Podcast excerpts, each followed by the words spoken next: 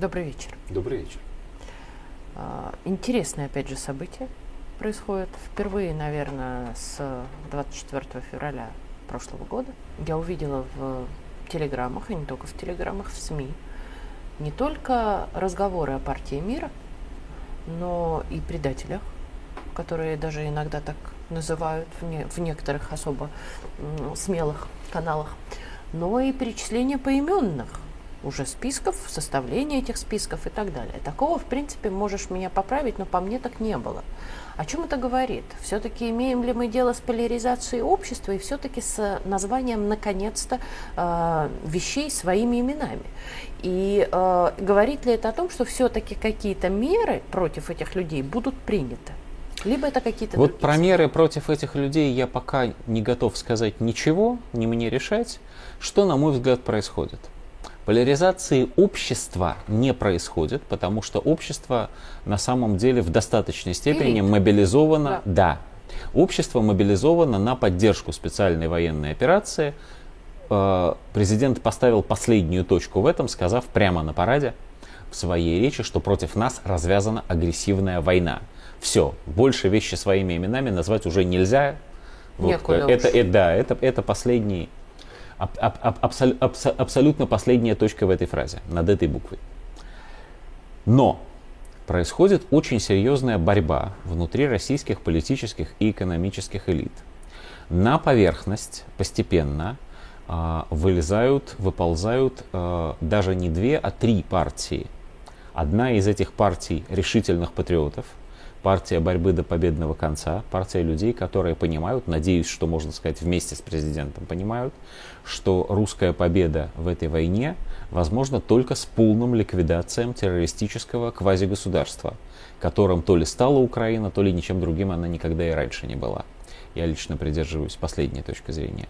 И здесь и основатель Царьграда Константин Малафеев, и такие э, высокие люди, как господин Патрушев, например, вот. И такие, э, и Дмитрий Медведев, на секундочку, заместитель председателя а, Совета Безопасности страны, и крупные бизнесмены, подобные Уральцу, Алтуш, Дугин, Алтушкину, и философы, да, много нас. Вот. И мы все, кто являемся так или иначе сторонниками, последователями вот, этих людей. Но есть две другие партии. Есть партия прямого предательства – а если говорить об олигархах, которые в нее входят, то там не только Ходорковский, с которым давно все понятно, но и такие люди, например, как Чубайс, Абрамович. такие люди, как Абрамович, который, как известно, участвовал неким неофициальным образом да, в переговорном процессе, пытаясь остановить специальную военную операцию. Такие люди, как Фридман, которые с одной стороны являются, так сказать, реципиентами западных санкций, а с другой стороны пытаются от этих санкций всеми силами избавиться. Любой и, ценой. Да, в том числе ценой, а, опять же, прямого э, финансирования Украины. Но по сути а, это предательство. Главное. Это, без, это да, безусловно. Если это действительно правда, если происходит прямое финансирование вражеских вооруженных сил, никаким другим словом это не называется. Это одна часть истории. Есть другая часть истории. А, есть такой философ Борис Межуев, а, о котором в последнее, ну, в разное время было слышно то больше, то меньше, но который достаточно долго принима, а, примыкал к очень и очень и очень патриотическому лагерю. И вот господин Межуев в последнее время стал о себе говорить, что он один из э, паладинов, один из говорящих, одна из говорящих голов той самой партии мира, и сетовать на то, что партия мира не имеет в э, СМИ России достойного представительства. Межуев не один такой, и нельзя сказать, что у них совсем нет представительства в СМИ, потому что если мы э, время от времени, скажем так, э, мы смотрим даже на очень серьезные информационные агентства, такие как, например, РБК, мы обнаруживаем там, скажем так, намеки на позицию этой самой партии мира. В чем она заключается, эта позиция? Она заключается в том, что, хотя Россия, конечно, не должна потерпеть поражение в войне, но, во-первых, боевые действия надо остановить как можно раньше, вне зависимости от того, побеждает Россия или нет, не надо биться до победы, надо просто прекратить сражаться. А во-вторых, нужно прислушаться к мнению западных партнеров и заключить некое соглашение, которое позволит а, сбалансировать интересы, как им кажется, интересы Украины, интересы НАТО и интересы России. Интересы, которые больше не могут быть сбалансированы на самом деле, потому что ну да, кстати говоря, точнее даже не 80-ми, uh-huh. вот скорее даже концом 80-х. Uh-huh. Это ровно те мысли, с которыми Горбачев отправлялся на переговоры к Рейгану. Вот э, вся эта, простите за грубость, лабуда про новое мышление для всего человечества, про общечеловеческие ценности, про то, что можно уступить, прекратить холодную войну и таким образом создать прочный мир, она э, уже есть на памяти нашего поколения, мы это все уже видели. Ну, мы это все уже видели, но некоторые, как выяснилось, это очень прочно забыли. Если мы говорим, тут начинается, конечно, конспирология, потому что никогда ни на каких совещаниях вслух там журналистам под телекамерой, в микрофоны эти люди ничего подобного не говорят. Если говорить о конспирологии, то поговаривают в кругах близких к Старой площади в Москве, что в э, число самых главных, э, так сказать, проводников этой партии мира – а, во власти входит прежде всего финансовый блок правительства России. Ну, насколько я помню, из того, что называлось, это Набиулина, это Силуанов. Да, и этого, это весь, этого весь уже наш было бы достаточно. экономический да. блок, о котором мы говорим на протяжении сколь, скольких? Восьми? На протяжении восьми, всего времени лет. существования да. Царьграда. Да. На протяжении всего времени существования русской патриотической прессы. Опять-таки, это ведь э, вопрос э, о догмах, которым следуют эти люди.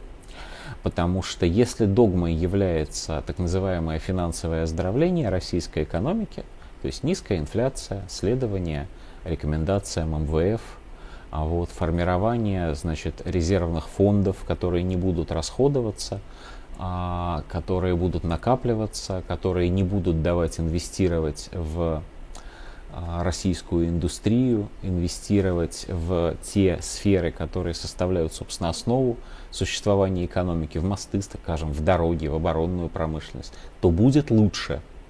Вот эти люди так верят в, во все эти Чикагскую экономическую школу, в Хайека и Фридмана, что забывают о реальных интересах страны.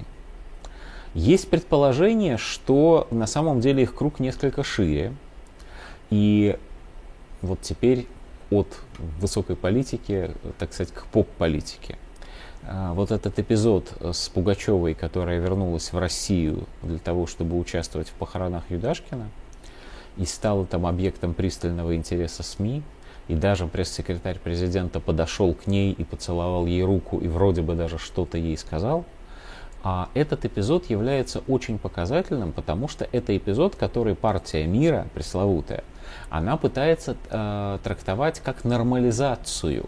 В частности, нормализацию отношений между испуганными патриотами, если ты помнишь, именно Песков был да. автором этого да. термина, между испуганными патриотами, теми, кто убежал от войны, в скобках полагая, что Россия сейчас проиграет, рассыпется, кончится российская экономика и так далее спасаясь, убежал в ужасе. Вот. И а, нормальными, вроде как нормальными русскими политиками, чиновниками, которые а, вот всем хороши и даже настоящие патриоты, не испуганные, только хотят немедленного перемирия. Я не думаю на самом деле, вот я не думаю так, что Песков так позволил бы трактовать свой жест, если бы у него была возможность по этому поводу высказаться. Может быть, он просто совершил жест вежливости, ни о чем особенном не думая. Но понят его жест был, был именно, именно так. таким образом. И понят он был именно таким образом прежде всего а, в эмигрантских кругах. И именно в эмигрантских кругах сейчас обсуждается вопрос о том, не пора ли уже возвращаться в Россию, потому что наступит то, что они считают нормализацией. А эта нормализация на самом деле чревата вовсе не а, улучшением жизни, а вовсе даже ухудшением жизни в России и даже чревато перспективами развала страны, потому что Россия не может себе позволить проиграть по очкам. Россия может себе позволить в сложившейся ситуации только одержать полную победу. На крайний случай поделить Украину с Западом таким образом, чтобы часть земель значит, осталась, так сказать, на будущее для возвращения в Россию, но ни в коем случае не сохранять квазигосударства и вот эту постоянную террористическую угрозу У и постоянную угрозу накопления сил для новой войны против нас, потому что страны НАТО, как бы сильно они нас не ненавидели, они в прямую войну с нами пока не готовы играть. То есть все Спасибо На большое. этой оптимистической да. ноте вернемся, да, к, вернемся этой к этой теме. Раз.